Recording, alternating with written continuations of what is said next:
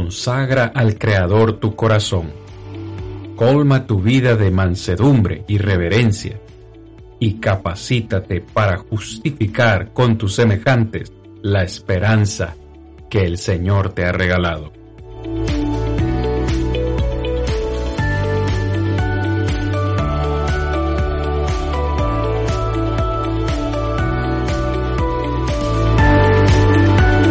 Yo soy Cristian Vargas, evangelista de Plainview Iglesia de Cristo, y este es su programa, Defendamos Juntos la Esperanza.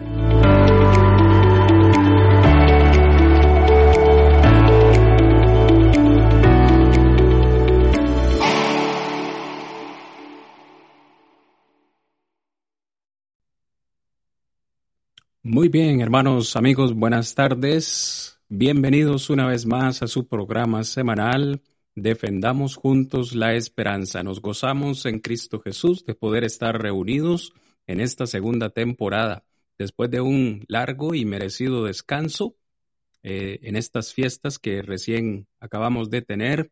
Estamos en este año 2023 ya preparados para compartir con ustedes cada lunes la palabra del Señor. Por supuesto, como ya lo anunciamos antes, en esta segunda temporada, hermanos, amigos, vamos a estar compartiendo un tema muy importante, el cual es el destino eterno de mi alma. Así que, hermanos, yo espero que cada uno de ustedes ya puedan estar haciendo sus planes para estar con nosotros a lo largo de esta temporada. Hemos preparado una serie de temas especiales para usted. En esta noche, pues no me, no me encuentro solo, pero Vamos a estar prescindiendo de nuestros hermanos Ernesto, Héctor y también del hermano Rodrigo, pues tienen compromisos en Costa Rica, están en campaña, también trabajando para el Señor, pero en otra área. En esta noche, hermanos amigos, no me encuentro solo, estoy bendecido de estar acompañado, por supuesto. Tenemos la presencia de nuestro hermano eh, Ben Bailey, que en esta noche nos acompaña y es quien va a darnos una lección. El hermano Ben es el predicador de la congregación de Plainview Iglesia de Cristo. Así que en esta noche vamos a estar teniendo un, un estudio perdón, bilingüe en el cual nuestro hermano va a estar teniendo la lección y este servidor pues va a tratar de traducir para ustedes al español. Antes de pasarle o darle el tiempo al hermano, déjenme recordarles que hacia lo largo de esta transmisión usted tiene alguna pregunta, algún comentario, por favor lo deja. Vamos a estar de una vez desplegando nuestra, nuestra pantalla con los comentarios. Vamos a irle dando el pase a nuestro hermano. So tonight we are uh, happy to begin this new season in which we are going to be talking about an important subject, which is the final destiny of our soul. Uh, tonight, I'm not together. I'm with my brother, Ben Bailey, who is the preacher of Plainview Church of Christ. And he's the one tonight who is uh, bringing us the lesson. So tonight we're going to have um, probably a bilingual uh, class in which our brother Ben is going to be teaching to us. Now we try to translate this subject into Spanish for you.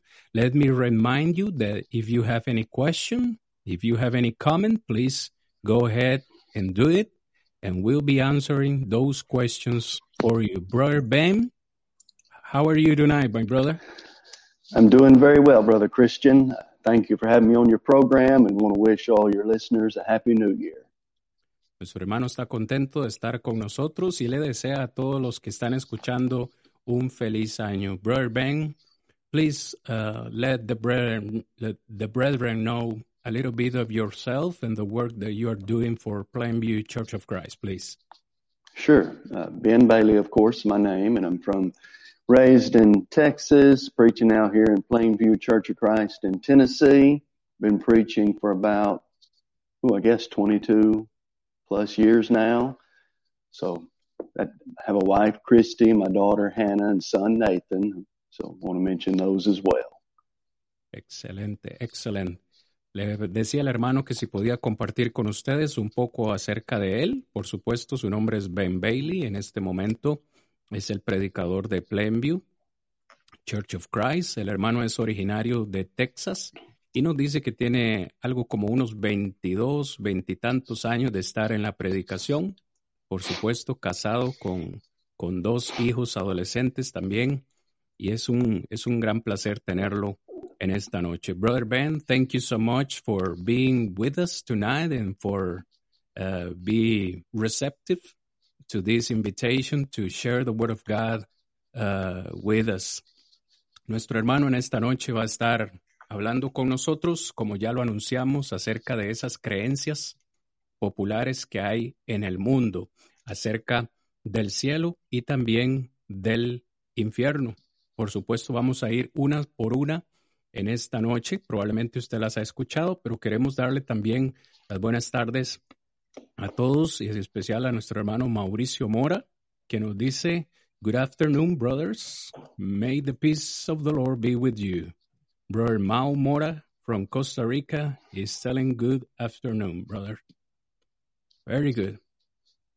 Hermanos, amigos, vamos de una sola vez porque el tiempo se nos uh, acaba muy rápido. Vamos de una sola vez con el mensaje de esta noche. Vamos a ir eh, paso por paso. En primer lugar, probablemente usted ha escuchado, como este servidor, también acerca de que la muerte eh, física es el fin de todo. Hay quienes piensan que después de la muerte no hay nada más, que la muerte es el fin de todo y que no hay nada después de esta tierra. Este es el primer tema que vamos a estar considerando en esta noche. So, Brother Ben, let's begin with these uh, popular beliefs that some people outside probably have. And one of them is the death, physical death, is the end of everything. There are some people outside that believe the there's nothing after this earth. What does the Bible say about it? Yeah, that's a real good question. And I've talked to several and even religious people who will say that when we die, that that's kind of the end and we're annihilated is a word that they'll use and there's nothing more after that. But, you know, the Bible really doesn't teach that. And I want to share a few passages tonight that show that. El hermano dice que, por cierto, es una muy buena pregunta y él también ha tenido la oportunidad de conversar con algunas personas que creen que de verdad no hay nada después de la muerte, incluso en el mundo religioso. Ellos usan la palabra aniquilación. Ellos creen que la muerte física es aniquilación y que somos totalmente consumidos, pero en esta noche el hermano va a compartirnos lo que la Biblia dice y vamos a estar viendo algunos versículos. The first passage that I think of, Brother Christian, and we want to encourage everybody to turn to Hebrews chapter 9, verse number 27. Vamos a ir al primer pasaje en esta noche, el cual se encuentra en Hebreos capítulo 9, versículo 27. Peter teaches us, or the Hebrew writer teaches us, that there's more to life than just what we see in the here and now. And the Bible says in Hebrews chapter 9, verse 27, these words, Therefore it was necessary that the copies in Hebrews chapter 9, verse number 27, and, and as it is appointed for men once to die, after this, the judgment. And so there's no doubt death is real, but there's also more after death. Nuestro hermano Ben nos dice que en Hebreos 9:27 el escritor realmente nos ilustra y nos dice que hay más acerca de la vida eh, después de la muerte que lo que algunos piensan. Es claro según el texto en el verso 27, que dice, de la manera que está establecido para los hombres que mueran una sola vez y después de esto el juicio. Claramente, es, eh, es evidente que la muerte es real, pero también hay algo más después de la muerte. And then I think about another passage, Christian. Uh, let's look in John chapter 5, verse 28 and 29. Hermanos, ¿quiere el hermano Ben considerar otro pasaje con nosotros en, eh, perdón, Juan capítulo 5, verso 28 y 29? Jesus said, 5, sorry, John, brother. yeah, go ahead. Juan 5, 28 y 29. Go ahead. Jesus said, Do not marvel at this, for the hour is coming in which all who are in the graves will hear his voice and come forth. And this is what we want to emphasize. Those who have done good to the resurrection of life, those who have done evil to the resurrection of condemnation. And so everybody's going to die. We learned that in Hebrews 9:27, but the good will rise and the bad will rise and that passage clearly teaches there's more after life than just death. Amén. El texto dice así, verso 28, no os maravilléis, dice Jesús, no os maravilléis de esto porque vendrá hora cuando los que están en los sepulcros oirán su voz y los que hicieron lo bueno saldrán a resurrección de vida, mas los que hicieron lo malo a resurrección de condenación. Ambos pasajes son claros en decirnos que hay una realidad que es la muerte, pero este texto en particular nos dice que algunos resucitarán para vida y otros para muerte. Part of the problem sometimes when I talk to people, Christian, who believe that, you know, life kind of ends at death, sometimes it comes from a misunderstanding of even what the scripture teach. And a passage that I often hear mentioned is Second Thessalonians chapter one. Let's look in verses seven through ten together. El hermano dice que en ocasiones esta problemática eh, o estas creencias se dan porque la gente no tiene un completo conocimiento de la interpretación bíblica o qué es lo que la Biblia quiere decir al respecto. Y quiere que vayamos a otro texto para que lo, lo veamos en Primera de Tesalonicenses si no me equivoco, dijo el capítulo 1. First Thessalonians, brother, chapter 1. Second Thessalonians will begin in chapter 1, verses 6 through 10. Lo siento, hermanos, segunda de Tesalonicenses, capítulo 1, versículos 6 al 10. Go ahead, brother. Jesus said, or the Bible says, since it is a righteous thing with God to repay with tribulation those who trouble you, and to give you who are troubled rest with us when the Lord Jesus is revealed from heaven with his mighty angels in flaming fire, taking vengeance on those who do not know God and on those who do not obey the gospel of our Lord Jesus Christ.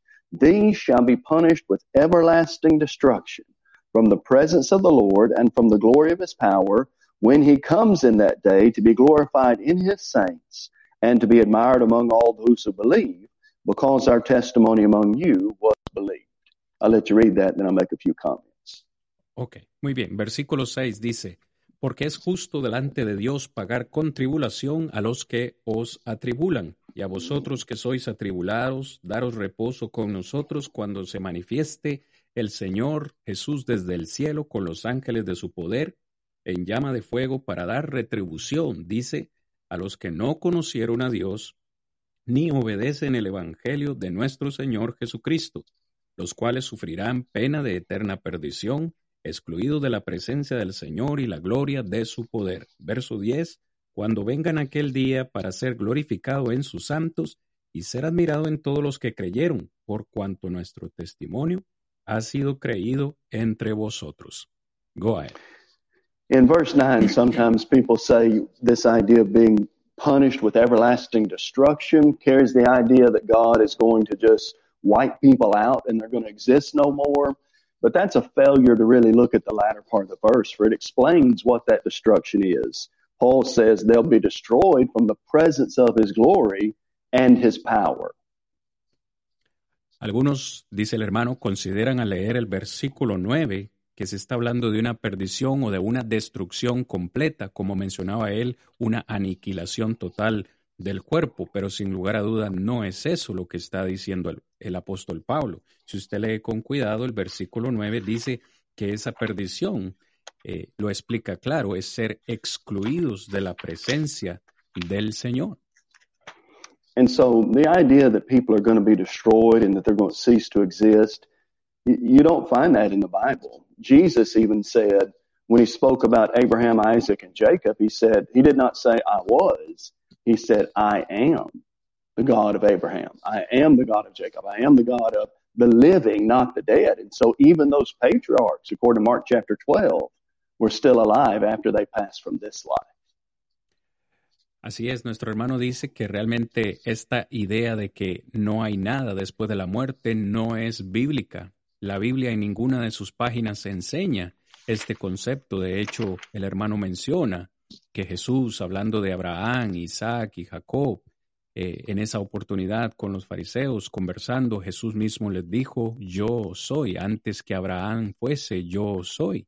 Y habla de los patriarcas, tanto Abraham, Jacob e Isaac, como estando vivos, a pesar de que ya habían fallecido físicamente. And Christian, sometimes, you know, I think the Bible is very clear on this issue. And I think sometimes why is it that people get caught up in ideas like this that the Bible is very clear on? And I think sometimes it helps us to get to the heart of the matter. And it's this. We want to live like we want to live without there being any consequences. And a person just can't do that and please God. Parte del problema, dice el hermano, es que algunos seres humanos que O sea, si queremos ir al corazón del problema es que algunos seres humanos quieren vivir como quieren vivir, quieren pensar lo que quieren pensar y realmente sacan a Dios de la ecuación, por supuesto. Esto los lleva a pensar en estas ideas una vez más que no son bíblicas. Listen to what Jesus said in Matthew 25 verse 46. Jesus escuchemos said ahora, escuchemos ahora lo que dice Jesús en Mateo vers, eh, capítulo 25, verso 46. of those who were separated at the final judgment, Jesus said, and these, Matthew 25, 46, and these will go away into everlasting punishment, but the righteous into eternal life. And so our Lord clearly taught there was more after this life. And people have got to realize that you can't just focus on the here and now. You've got to think about the other side in your actions and your words and what you do, trying to live the kind of life God wants us to live. Nuestro hermano dice que es muy importante que nosotros y que todas las personas tratemos de enfocarnos no solamente en el aquí y en lo que estamos viviendo ahora, sino también en lo que va a suceder en el más allá, después de esta tierra. Usted lee Mateo 25, 46 y el Señor Jesús dice, hablando de aquellos que serán enviados al infierno, dice, e irán estos al castigo eterno. Pero note cómo Jesús dice también, y los justos irán a la vida eterna. Es obvio que hay un destino aún o hay una realidad después de la muerte. Christian, those who try to claim that there is no life after this life are going to have a real problem with the story of Lazarus and the rich man in Luke 16, aren't they? Correcto. Aquellos que piensan que no hay nada después de la muerte van a tener un problema con lo que dice Lucas 16, esta historia de el rico y Lázaro, definitivamente que sí. I'm going to read Luke 16, verses 19 through 31, and if you want to follow with that as well. Vamos a leer Lucas capítulo 16, verso 19 al 31. El hermano lo leerá en inglés y después nosotros en español. Go ahead. There was a certain rich man who was clothed in purple and fine linen and fared sumptuously every day. But there was a certain beggar named Lazarus, full of sores, who was laid at his gate, desiring to be fed with the crumbs which fell from the rich man's table. Moreover, the dogs came and licked his sores. Now notice this especially. So it was the beggar died and was carried by the angels to Abraham's bosom. The rich man also died and was buried, and being in torment in Hades, he lifted up his eyes and saw Abraham afar off and Lazarus in his bosom. We'll talk about some of the rest of that later, but we really want to emphasize both men died, both were alive after death. Lo que el hermano quiere, eh, no dice que no va a tener toda la lectura, pero lo que acaba de leer, versículos 16 y, siguientes, él quiere enfatizar que hay una realidad en estos hombres, y es que ambos murieron, y vemos en esta lectura que después de muertos todavía permanecen en vida, en algún sentido. And so when I think about this, I, I think of words like what Jesus said in John 11, 24 and 25. You know, at the death of Lazarus, when he brought him back to life, Jesus said, I am the resurrection and the life. Whoever believes in me, though he may die, he'll never really die in essence. And so, yeah, death exists. But if we're in Christ, death is not the worst thing. El hermano está mencionando ahora las palabras de Jesús en Juan 11, 24, en esa ocasión cuando resucitó a Lázaro y después de resucitarlo dijo, yo soy la resurrección y la vida, el que cree en mí, aunque esté muerto, vivirá. Es obvio que todos vamos a morir, pero si estamos en Cristo, la muerte no es algo que nos deba preocupar. But here, I guess, is a passage that I think, I think this passage, Christian, shows as much or more than any other passage that all men, regardless of how they live in this life, are going to live on the other side. Look in Acts 24, verse number 13. El hermano quiere mostrarnos un pasaje que quizás como ningún otro nos muestra esta realidad de que hay algo más después de esta vida. Se encuentra en Hechos 24, Acts 24, right? Thir- thir- Acts 24, 13. Hechos 24, 13. Go ahead. in this context, Paul is talking before uh, Felix, who is a, a governmental official, official, not a Christian, and listen to what he says to him about the afterlife. I have hope in God, which they themselves also accept. Now listen to this, that there will be a resurrection of the dead. What do you mean, Paul? Both of the just and the unjust. Just to be just to be sure, brother. Acts 24, 13, right? Yes, sir. Okay, dice el texto. Wait, wait, wait, wait. Hold on, hold on, hold on. Acts twenty four fifteen. My eyes are not as good as they used to be. It's okay. Es el versículo 15. Dice Hechos 24, 15. Teniendo esperanza en Dios, dice Pablo. En esta ocasión se encuentra Pablo hablando con el gobernador Félix y note las palabras que Pablo le dice en el verso 15. Teniendo esperanza en Dios, la cual ellos también abrigan, de que haya, ha de haber resurrección de los muertos, así de justos como de injustos. Yeah, and so the fact that as Paul stands before this pagan, worldly, you know, godless judge in essence and says, there's going to be a resurrection. And there is going to be a resurrection of the just and the unjust. For people who want to think about what does the Bible say on this, you just can't get much clearer than that.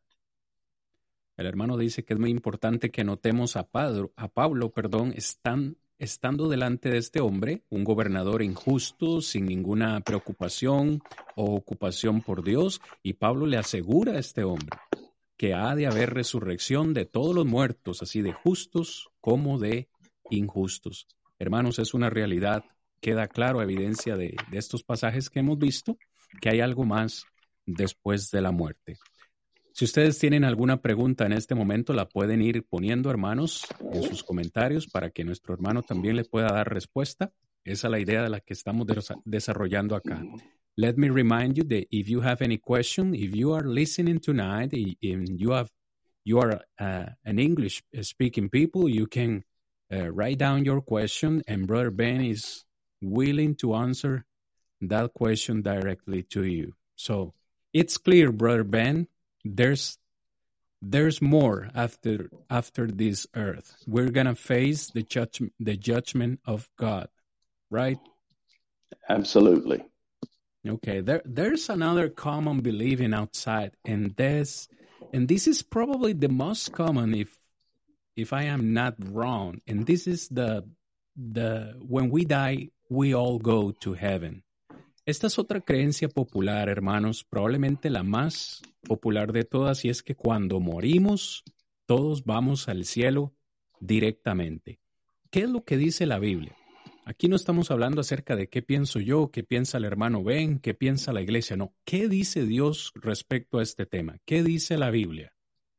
Tonight we are not talking about what Brother Ben think about this subject or what does Brother Christian believe about it or what does the church believe or say about it? What does the Bible say about this, this common believing that we when we die, we all go to heaven directly. You know, Christian, if there's a belief that is clearly and explicitly contradictory to the scriptures, it's this. Jesus taught it so clearly. Let's have our listeners look in Matthew 7, verses 13 and 14. Vamos a leer las palabras de Jesús en Mateo capítulo 7, versículos 13 y 14. El hermano dice, no hay, no hay cre creencia que contradiga más la escritura que esta que algunas personas tienen. Vamos a ver qué dice la Biblia. In fact, Jesus taught quite the opposite of this in Matthew 7 13 and 14. De hecho, Jesús enseñó totalmente lo opuesto a esta creencia en estos textos. The Bible says, Enter by the narrow gate, for wide is the gate and broad is the way that leads to destruction, and there are many who go by in by it. Because narrow is the gate and difficult is the way which leads to life, and there are few who find it. And so, Christian, when you examine this doctrine based on the Bible, it's actually 180 degrees different in the scripture. Wouldn't you agree? Absolutely right, brother. Let me read it in Spanish. El hermano dice que cuando usted lee este texto que vamos a leer, la Biblia en realidad enseña o nos da una enseñanza que es 180 grados eh, diferente, ¿no? Opuesta a lo que la gente piensa. Dice Jesús, entrad por la puerta estrecha, porque ancha es la puerta y espacioso el camino que lleva a la perdición, y muchos son los que entran por ella. Porque estrecha es la puerta y angosto el camino que lleva a la vida, y pocos son los que la hallan. Christian, I think we I think we want people to see as we talk about this idea that most people are going down the wrong path and that the Bible actually teaches the majority of people are going to be lost. We want people also to see that that's not what God wants. Hermanos, amigos, cuando nosotros leemos la enseñanza de la Biblia, específicamente la enseñanza de Jesús, es claro más bien que muchos, y la Biblia utiliza esta palabra, muchos van a ir a perdición. Esto no significa que es lo que Dios quiere. Dios, Dios no quiere que la gente se, se pierda, pero es lo que la Biblia nos enseña. 1 Timothy 2 verse 4 says God wants all men to be saved. Primera de Timoteo capítulo 2 verso 4 dice que Dios quiere que todos los hombres sean salvos. And 2 Peter 3 verse 9 says God doesn't want anyone to perish. Y segunda de Pedro 3:9 dice que Dios no quiere que nadie perezca, sino que todos se arrepientan. And so it's it's not God's desire. God doesn't want anybody to be lost. He wants everybody to be saved, but man has a choice to make. And sadly, the majority of people are not following the direction God wants them to go.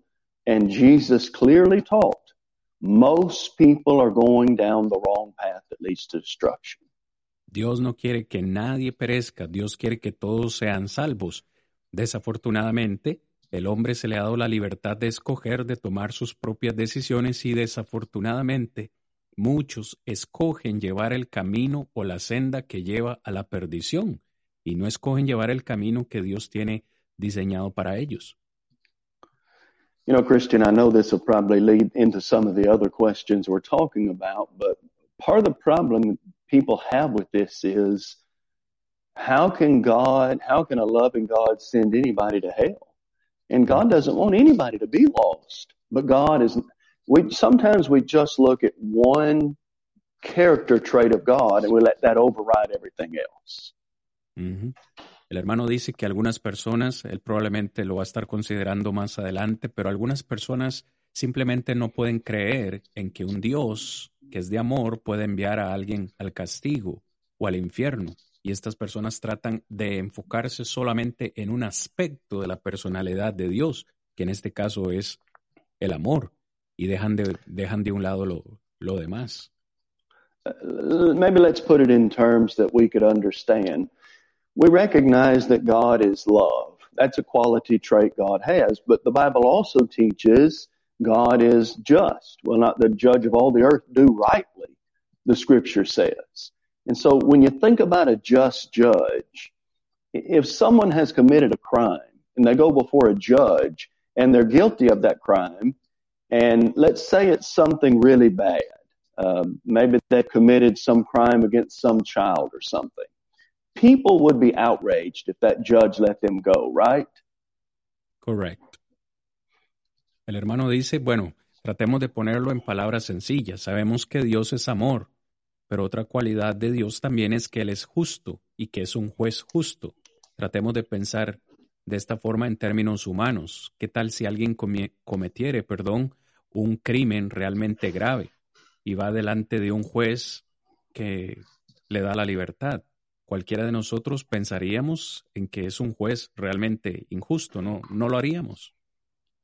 And so while God doesn't want anybody to be lost because he's not only loving but fair, and God has given us his law, it, it dictates that those who obey God will receive the reward and those who don't, they're going to suffer punishment. And so the idea that, that everybody's going to heaven, that's just, that's clearly not taught in the Bible. Entonces encontramos a un Dios justo que quiere que todos sean salvos y como que Él quiere que todos seamos salvos, nos ha dado su ley para que la pongamos en práctica, pero como es justo, aquellos que desobedezcan su ley tendrán que ser castigados. Así que esto es lo que a algunas personas se les escapa eh, de la vista, de la mente, pero está eh, bien fundamentado bíblicamente. I want to try to, I want to put this in a way that I hope people can understand Christian and maybe we can talk about just a minute. Um, mm-hmm. You and I, but we both like to drink coffee and I, I don't like my coffee watered down. Do you? no, absolutely not. Okay. And so we want coffee to taste like coffee, right? And so part of the problem is everybody's, it, it's the Bible teach. It is a watered down, not true pseudo gospel just like coffee that's been watered down, it's watered down and it's not giving people what the Bible teaches. And, and, you know, we want people to see that's not the truth of God's word and people have to live according to the word to be saved. Amén. El hermano dice que lo, lo creamos o no, la, la gente tiene que vivir de acuerdo a lo que dice el Evangelio.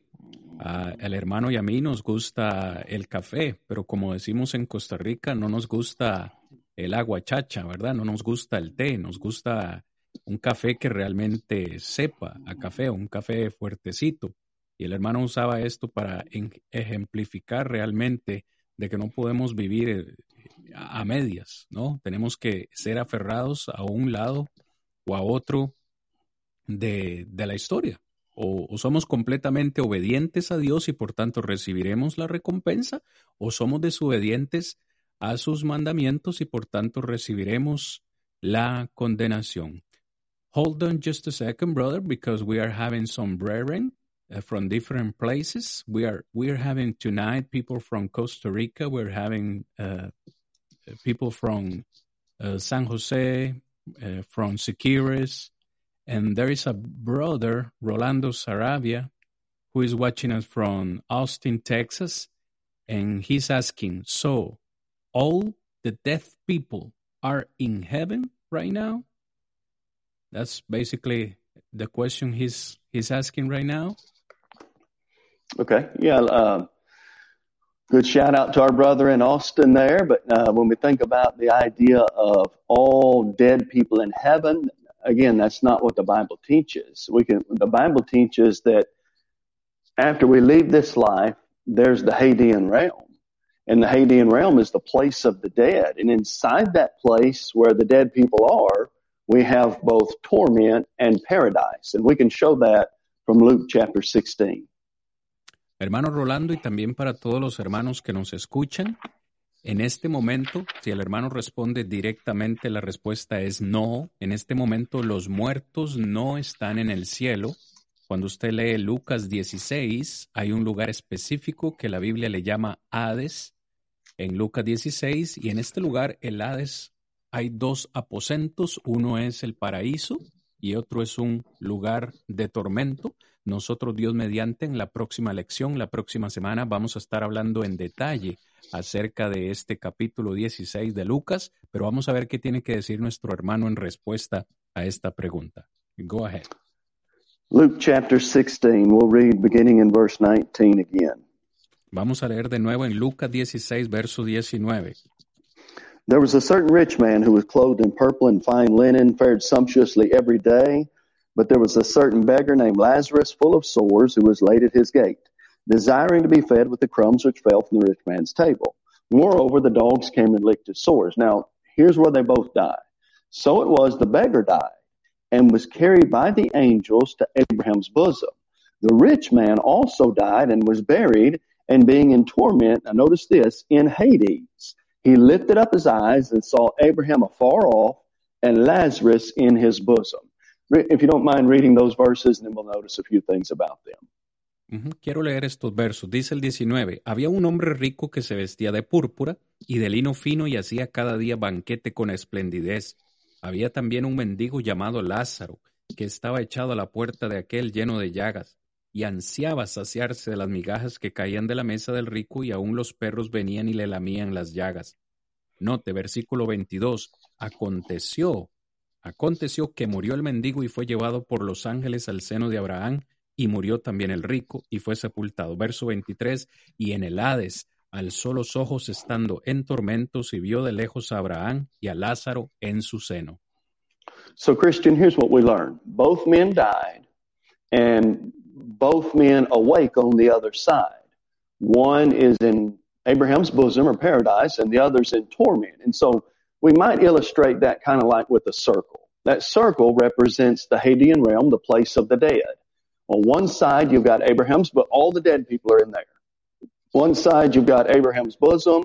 The other side, you've got torment. And we'll notice in just a second, there's no crossing over, but they're both in the Hadean realm. That's where all dead people are. Lo que este texto nos enseña, hermanos, es que hay una realidad. La realidad es que estos dos hombres murieron y se despertaron en el mismo lugar. Este lugar la Biblia lo llama Hades y nuestro hermano dice que tratemos de imaginarnos el Hades como un círculo, pero este círculo está dividido. Claramente hay un lugar que es de descanso, que la Biblia le llama paraíso, y hay un lugar de tormento. Como veremos adelante, este lugar está dividido y no se puede pasar de un lado al otro. And you'll notice those who are on one side can't go to the other and vice versa. The text says in Luke chapter 16, verse number 26, Abraham responds and says, Besides all this, between us and you, there's a great gulf fixed, so that those who want to pass from here to you cannot, nor can those from there pass to us. El hermano en este momento está leyendo el versículo 26, donde es claro que nadie puede pasar de un lugar a otro. Dice, además de todo esto, una gran cima está puesta entre nosotros y vosotros, de manera que los que quisieren pasar de aquí a vosotros no pueden, ni de allá pasar acá. So, oftentimes we talk about the place of the dead that's referred to as, in this text, as Hades. Sometimes it's referred to as the grave, and there's that separation, paradise on one side, um, torment on the other. And in one of those two places, all dead people exist today.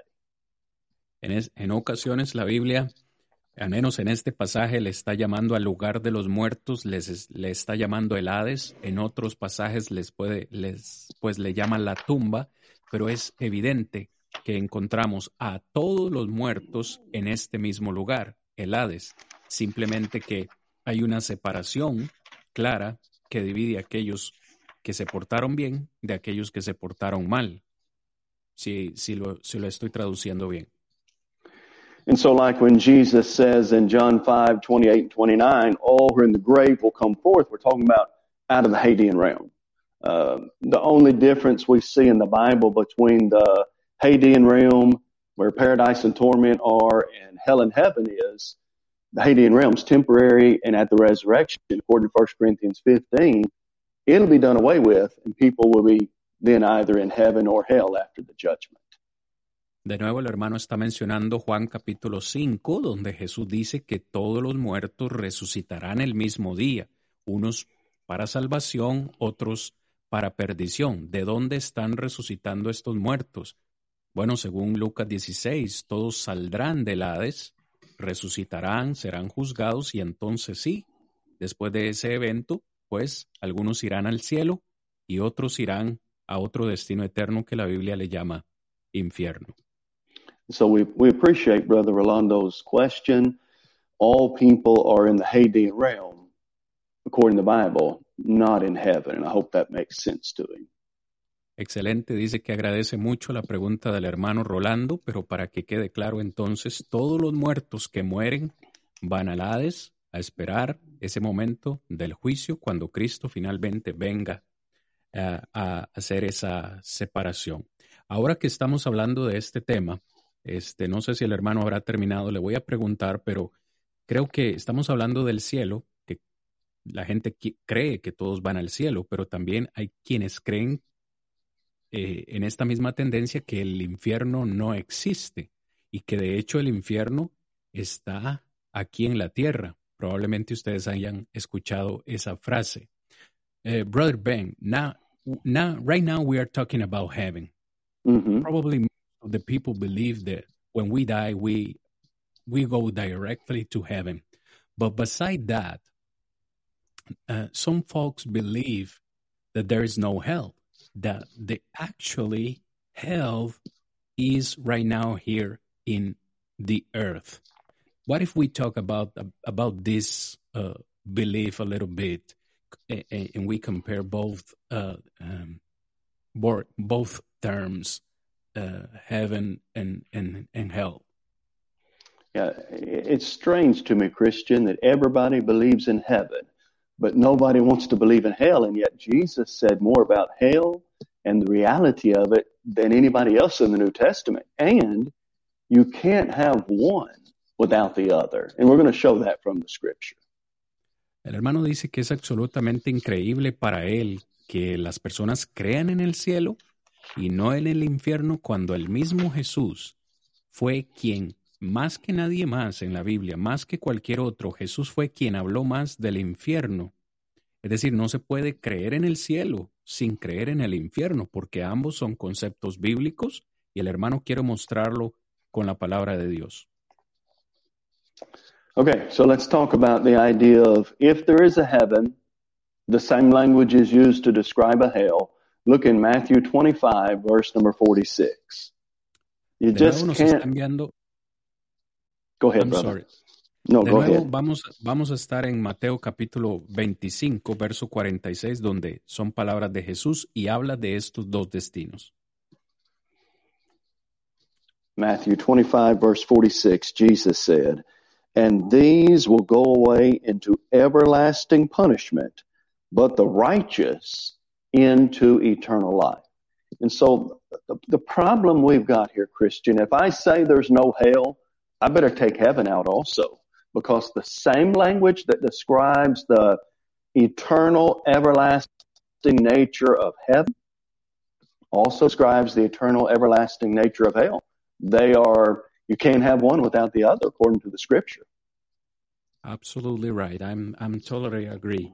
El hermano dice que sencillamente no podemos eh, tener la idea o la creencia del cielo e- y excluir el infierno, porque en el lenguaje que estamos considerando aquí, la misma naturaleza eterna de la cual está hablando Jesús acerca del cielo es la misma naturaleza eterna de aquellos que irán a perdición. Note lo que el texto dice, de nuevo Mateo 25, 46, e irán estos al castigo eterno, pero otros, los justos, a la vida eterna. Notemos que ambos destinos son eternos.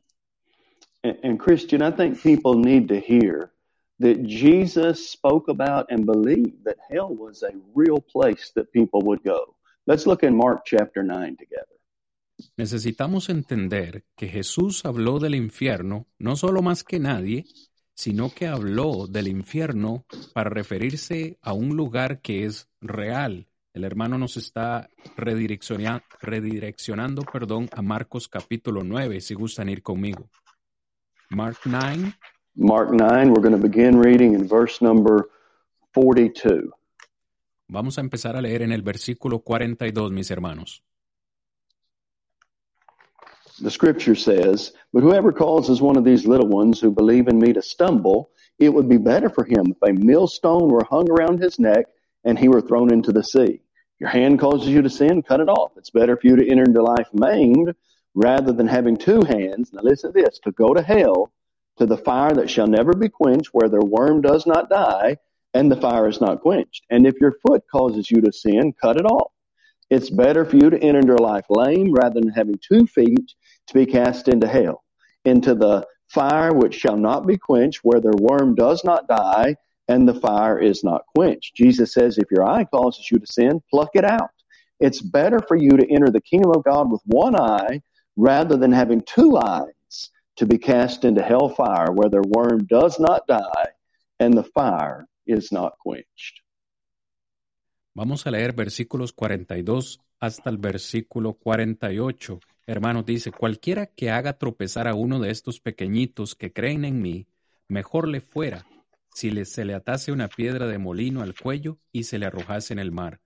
Si tu mano te fuere ocasión de caer, córtala. Mejor te es entrar en la vida manco que teniendo dos manos ir al infierno, al fuego que no puede ser apagado donde el gusano de ellos no muere y el fuego nunca se apaga.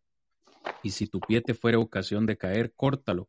Mejor te es entrar en la vida cojo que teniendo dos pies ser echado en el infierno al fuego que no puede ser apagado, donde el gusano de ellos no muere y el fuego nunca se apaga. Y si tu ojo te fuere ocasión de caer, sácalo. Mejor te es entrar en el reino de Dios con un ojo que teniendo dos ojos ser echado al infierno, donde el gusano de ellos no muere y el fuego nunca se apaga. If there's no hell, what was Jesus talking about there? I mean, Jesus clearly taught it's better to go into eternal life, even maimed, than to go to hell like everything's well physically. And so Jesus believed hell was real. I think we both have to agree with that idea. Absolutely. I'm 100% agree with you, my brother. El hermano dice, si no hay infierno, ¿por qué el mismo Jesús está hablando de él? En este texto que hemos leído es Jesús quien habla y dice, mejor nos es perder una parte física de nuestro cuerpo e ir a la eternidad, eh, eh, a la vida eterna, que, que ir eh, eh, completamente buenos al infierno. Nos, nos es mejor perder una parte eh, física.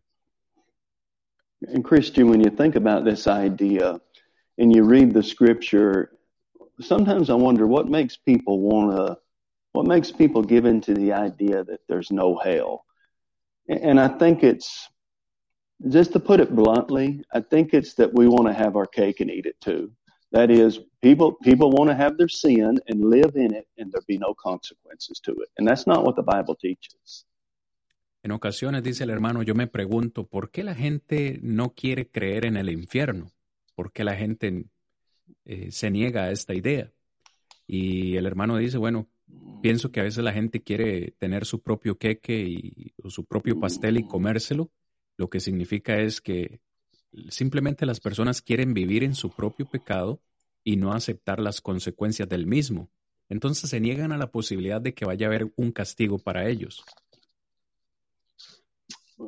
I, think this is what separates Christianity from other religions is I can't just go out and do whatever I want to do. If I'm going to follow Christ, I need to do what he says, and I also need to know. I don't, I don't live in fear of this, but I need to know there are consequences to my actions. And if I don't do what God wants me to do, there's punishment to come. And that's not necessarily a bad thing. That keeps me in check. Correct. El hermano dice que como cristianos es absolutamente implícito que todos entendamos que nuestras acciones han de tener consecuencias. Es decir, nosotros como cristianos se supone que debemos eh, seguir los mandamientos del Señor. Si no lo hacemos, habrá consecuencias para ellos. Y no es, esto no es del todo malo, es simplemente que el Señor nos ha amado tanto que nos ha dejado su, su ley para seguirla. A mu y muchos no quieren aceptar esto, perdón. There are other things we could say about that Christian, I, I think, but I think those will suffice. Okay. El hermano dice que es algunas otras cosas que él podría decir, pero quisiera eh, dejarlo hasta ahí. Recuerden una vez más, si hay más preguntas o comentarios, por favor, déjenlos por ahí en la cajita. Once again, I want I would like to remind you that if you have any question, go ahead, feel free to do it. We are here to save you. So, brother, brother Mao Mora from Costa Rica is telling us Satan knows that keeping invisible so to speak, makes people to be unguarded. Thanks God for His word and His servants. Amen. Amen. Let's let's uh, keep uh, let's keep doing this, brother. I have one more thing, uh, one more common beliefs that people has uh, uh, have. I'm sorry, and that is that I can be sure, I can be sure of the fate of my soul. Hermanos, hay otra cre- creencia popular y esa es, no podemos tener certeza del destino de mi alma. Y otra es que no puedo hacer nada tampoco para cambiar ese destino. One is, I can't be sure of the destiny of my soul, and the other one is, I can't do anything to change my destiny. Again, what does the Bible say about it? Okay, so let me get some clarification on you, uh, Okay, Christian. Are you saying uh, one of these popular beliefs is that people they can't know or they can know? They can't. Okay, so yeah, the Bible clearly teaches that you can know, and that's part of what makes Christianity great. Let's look in First John chapter 5. We want people today to know that, yeah, you can absolutely know. The Bible teaches that you can know you're saved. The Bible teaches you can know you're right with God. 1 John chapter 5, verse number 13. El hermano nos está enviando a Primera de Juan, capítulo 5, versículo 13, porque hay esta creencia popular. Yo no puedo estar seguro de cuál es el destino de mi alma. Pero el hermano nos dice, claro que sí, la Biblia nos habla y nos dice que sí podemos estar seguros de cuál es el destino de nuestra alma. Go ahead, brother. The scripture says, These things I've written to you who believe in the name of the Son of God. Now listen to this, that you may know you have eternal life and that you may continue to believe in his name. Estas cosas, dice Juan, os he escrito para que creáis en el nombre del Hijo de Dios, para que sepáis que tenéis vida y para que creáis en el nombre del Hijo de Dios.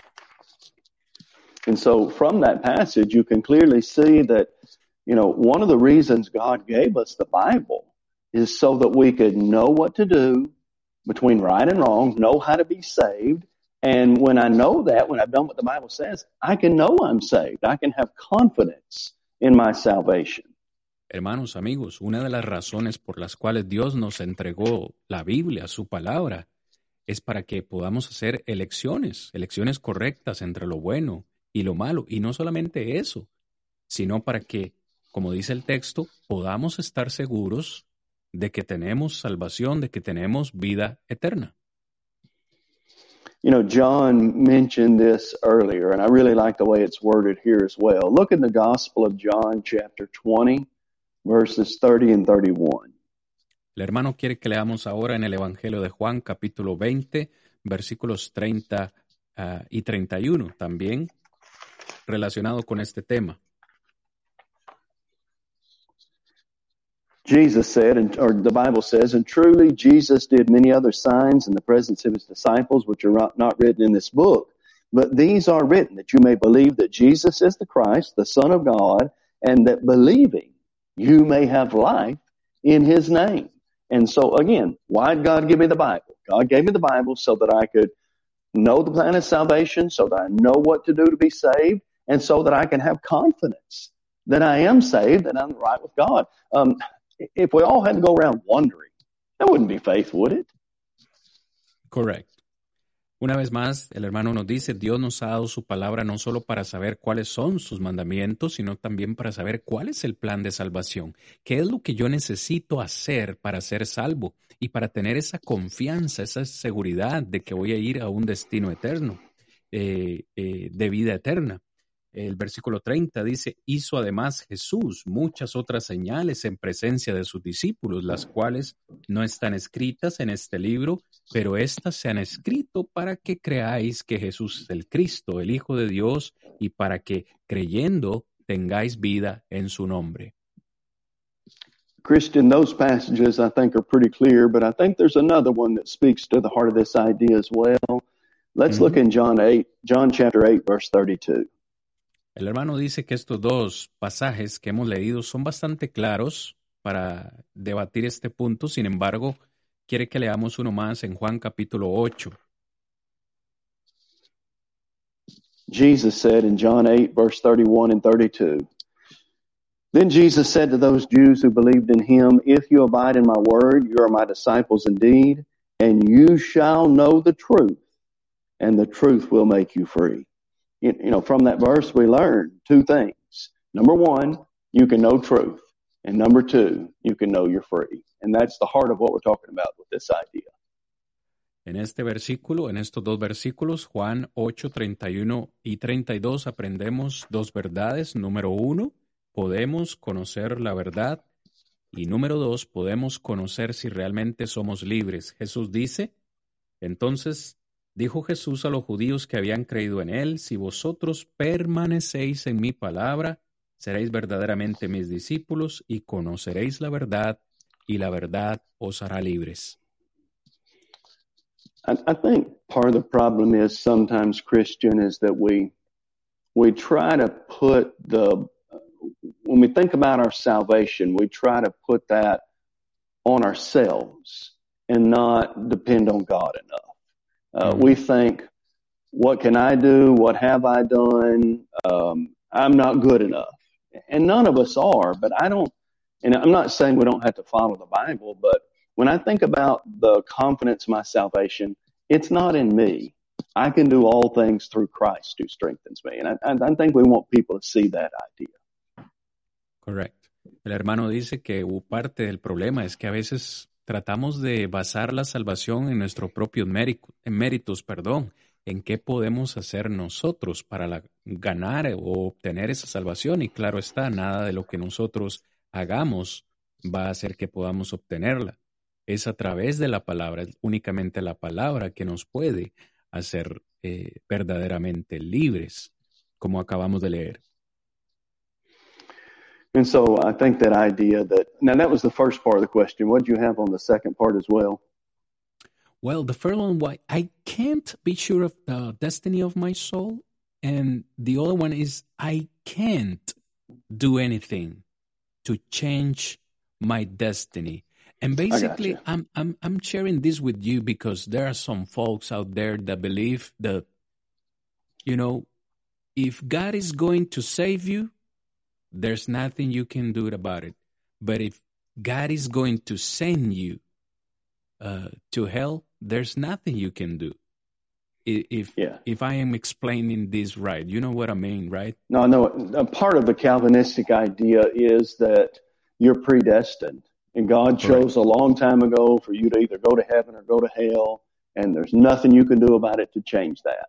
Again, scripture teaches that's just not true. Let's look in Acts chapter 17. Esta doctrina de la cual estamos hablando es la doctrina calvinista que dice, parte de esa doctrina, que Dios ha escogido desde, desde antes de la fundación del mundo. Ya Dios escogió a quienes va a ser, a quienes va a salvar y a quienes no. Pero esto No, I'm sorry. es algo, no es algo que enseña la Biblia. Go ahead. I'm sorry, Acts chapter 10, verse 34 and 35. El hermano quiere que leamos Hechos capítulo 10, versículos 34 y 35. Then Peter opened his mouth and said, In truth, I perceive that God shows no partiality, but in every nation, now listen to this, whoever fears him and works righteousness is accepted by him. And so the idea that God chose some people long ago to be saved and some to be held, there's nothing you can do to change your destiny. That's clearly not taught here. God shows no partiality, and whoever fears him and works righteousness can be saved. That's what the Bible teaches. Amén. Hermanos, prestemos atención a esto. Hay quienes creen que no hay nada que podamos hacer para cambiar el destino de nuestra alma, porque creen que ya Dios escogió a unos para ser salvos y ya escogió a otros para ser condenados.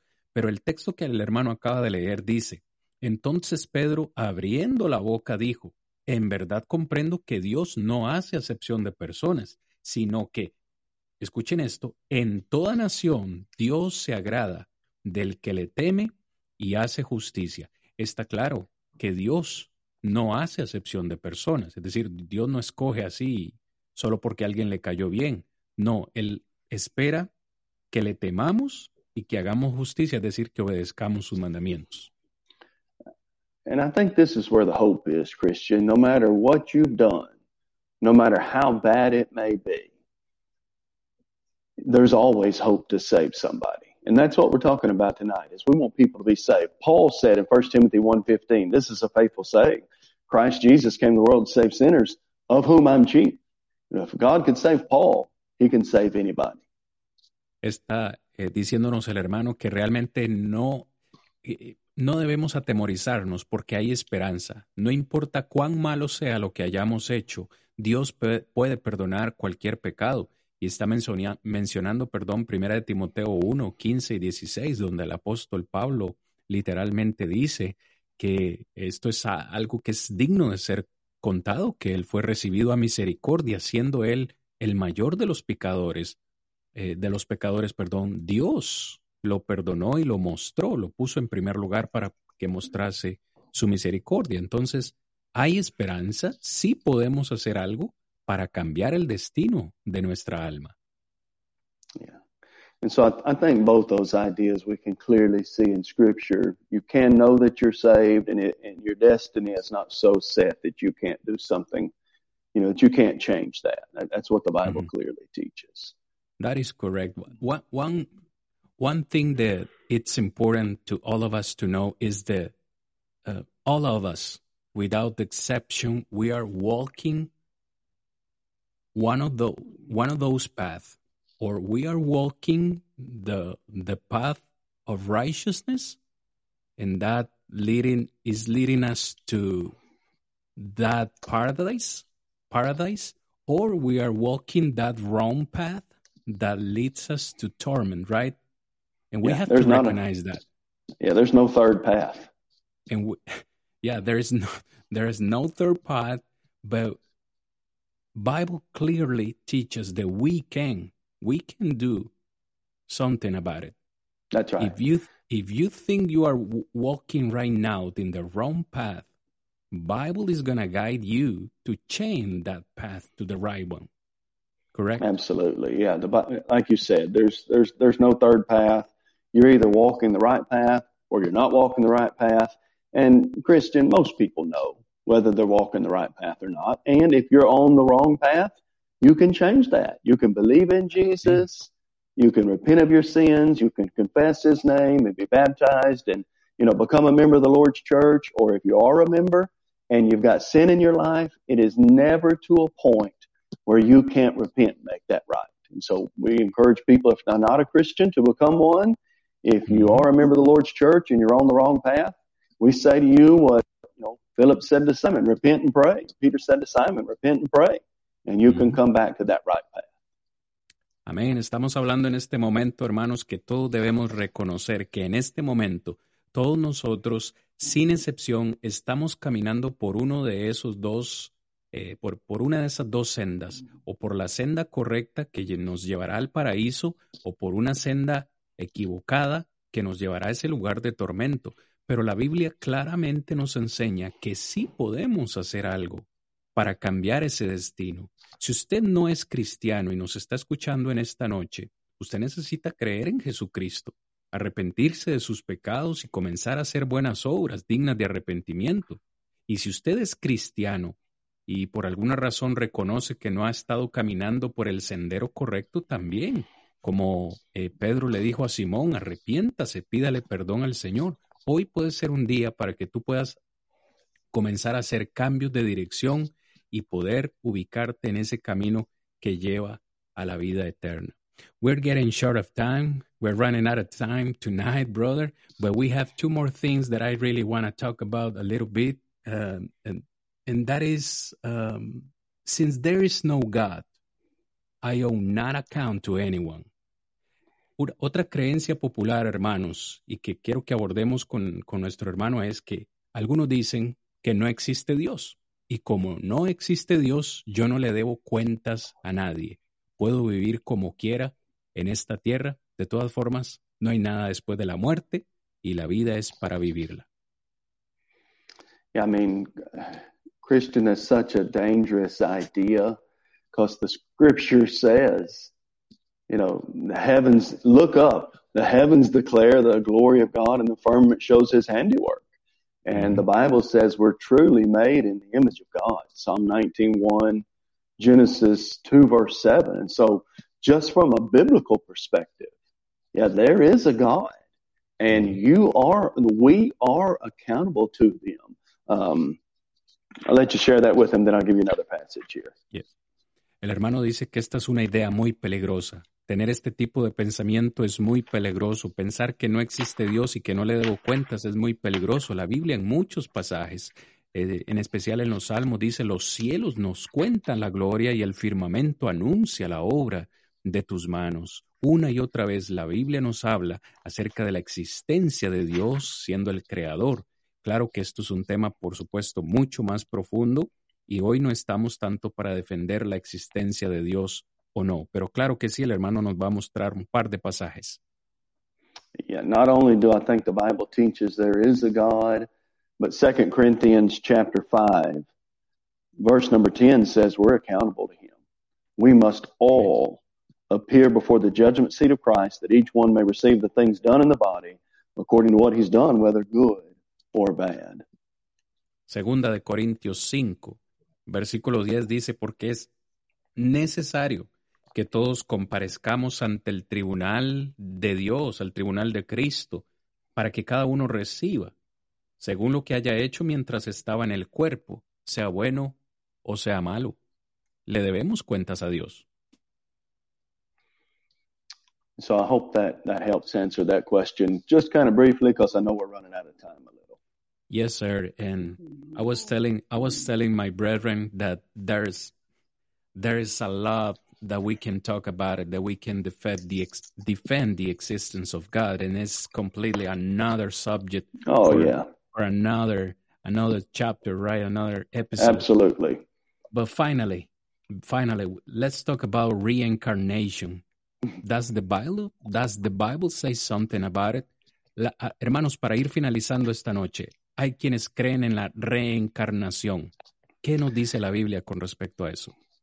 In the Buddhist religion, there's this idea that you know you need to be careful how you treat, and I believe we ought to treat animals correctly. But there's this idea that you ought to be careful how you treat the the bull or the other animals because one day that may be some kinfolk and you're going to come back reincarnated as an animal or another person or something like that. And in Christian, the Bible just doesn't teach that anywhere. Just to approach that from a biblical perspective, here's what we know. And this is very, very clear and very, very short, but I think it answers the idea. It is appointed a man once to die, then the judgment. Reincarnation doesn't fit into that picture. Amen. El hermano dice, por supuesto, en la religión budista se les eh, aconseja, se les dice, por favor, traten muy bien a los animales porque no sabes si en un día futuro vas a, a reencarnar eh, eh, en, un toro, en, en un perro, en, en cualquier otro animal. Pero claramente, mis hermanos, hoy estamos hablando acerca de qué dice la Biblia con respecto a estos a estos temas. Y es claro que la Biblia no dice absolutamente nada con respecto al tema de la reencarnación. El hermano dice, si tuviésemos que mencionar algo sencillo y rápido y puntual, sería Hebreos 9:27. La Biblia dice, está establecido para los hombres que mueran una sola vez. Y después de esto, el juicio. So I, I don't, you know, there's just not a whole lot, there's nothing said about reincarnation in the Bible. In everything we know, man, this is man's one opportunity. I've got to make sure I get one chance. This is my one opportunity. I don't want to squander that and hope that I can make it right another time because this is it. And I want to live according to God's will with what I have now. Una vez más, hermanos, es poco, mm, es poco lo que podemos hablar acerca de la reencarnación, porque hoy estamos tocando la Biblia y la Biblia no dice nada, es que no dice nada absolutamente al respecto. Lo que el hermano sí quiere decir es que textos como Hebreos 9:27 nos dejan claro a nosotros que solamente tenemos una oportunidad para arreglar eh, o para hacer decisiones correctas y esa oportunidad es mientras estamos en vida porque después de la muerte no hay absolutamente nada que usted pueda hacer por su alma. Lo que usted puede hacer lo puede hacer en este momento, ahora que tiene vida, ahora que Dios le da ese privilegio. Es en este tiempo que usted puede aprovechar para tomar sabias decisiones. Estamos llegando al final de este episodio. Le voy a hacer saber a mi hermano si, si no tiene él nada más que decir. Si ustedes no tienen más preguntas, ha sido un tema largo, sin embargo, ha sido bastante enriquecedor. I was telling my brethren that, like, like you said before, there is only one chance to make right decisions. And that time is right now, is today, because nobody knows about tomorrow. Do you?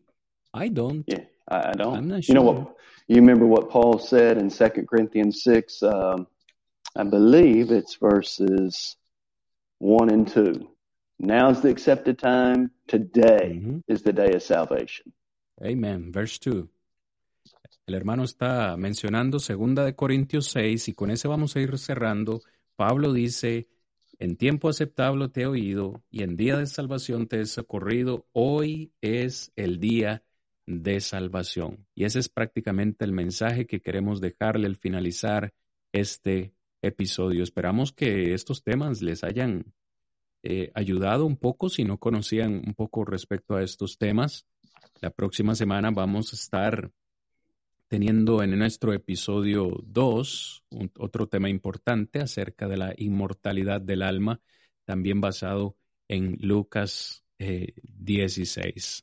Again, I'm telling, I'm, I'm telling the brethren, our, all our listeners tonight that it was a great Bible study but we're running out of time. And next week, Lord willing, we're gonna be looking at in in more detail Luke uh, 16, and we are going to be talking about the immortality of our souls. So that that, is, that is going to be an important subject, and I wanna take this time, Brother Ben, to thank you for for your help tonight and for your awesome words to us. So if you have a final words to all of our brethren, our listeners, go ahead, brother. But thank you so much for being with Sure. us tonight. Yeah, th- thank you for having me. It was a real joy to be with you all. And of course, the final encouragement that I would give folks is study the scripture, prove all things, and let's do what we can to glorify God in this life. Thanks for having me. We love you, Brother Christian. Thank you so much. El hermano está diciendo que gracias por haberlo invitado y unas últimas palabras de ánimo para todos quienes han escuchado es estudien la palabra, profundicen en ella, mediten y, estudiemos bastante para no ser confundidos por estas doctrinas que tenemos ah, ahí afuera. Nos despedimos, hermanos. Hemos terminado esta, esta lección. Dios mediante. Nos vemos el próximo eh, lunes para compartir todos juntos la palabra del Señor. Paz en Cristo Jesús para todos. See you next time, my brother. Thank you again.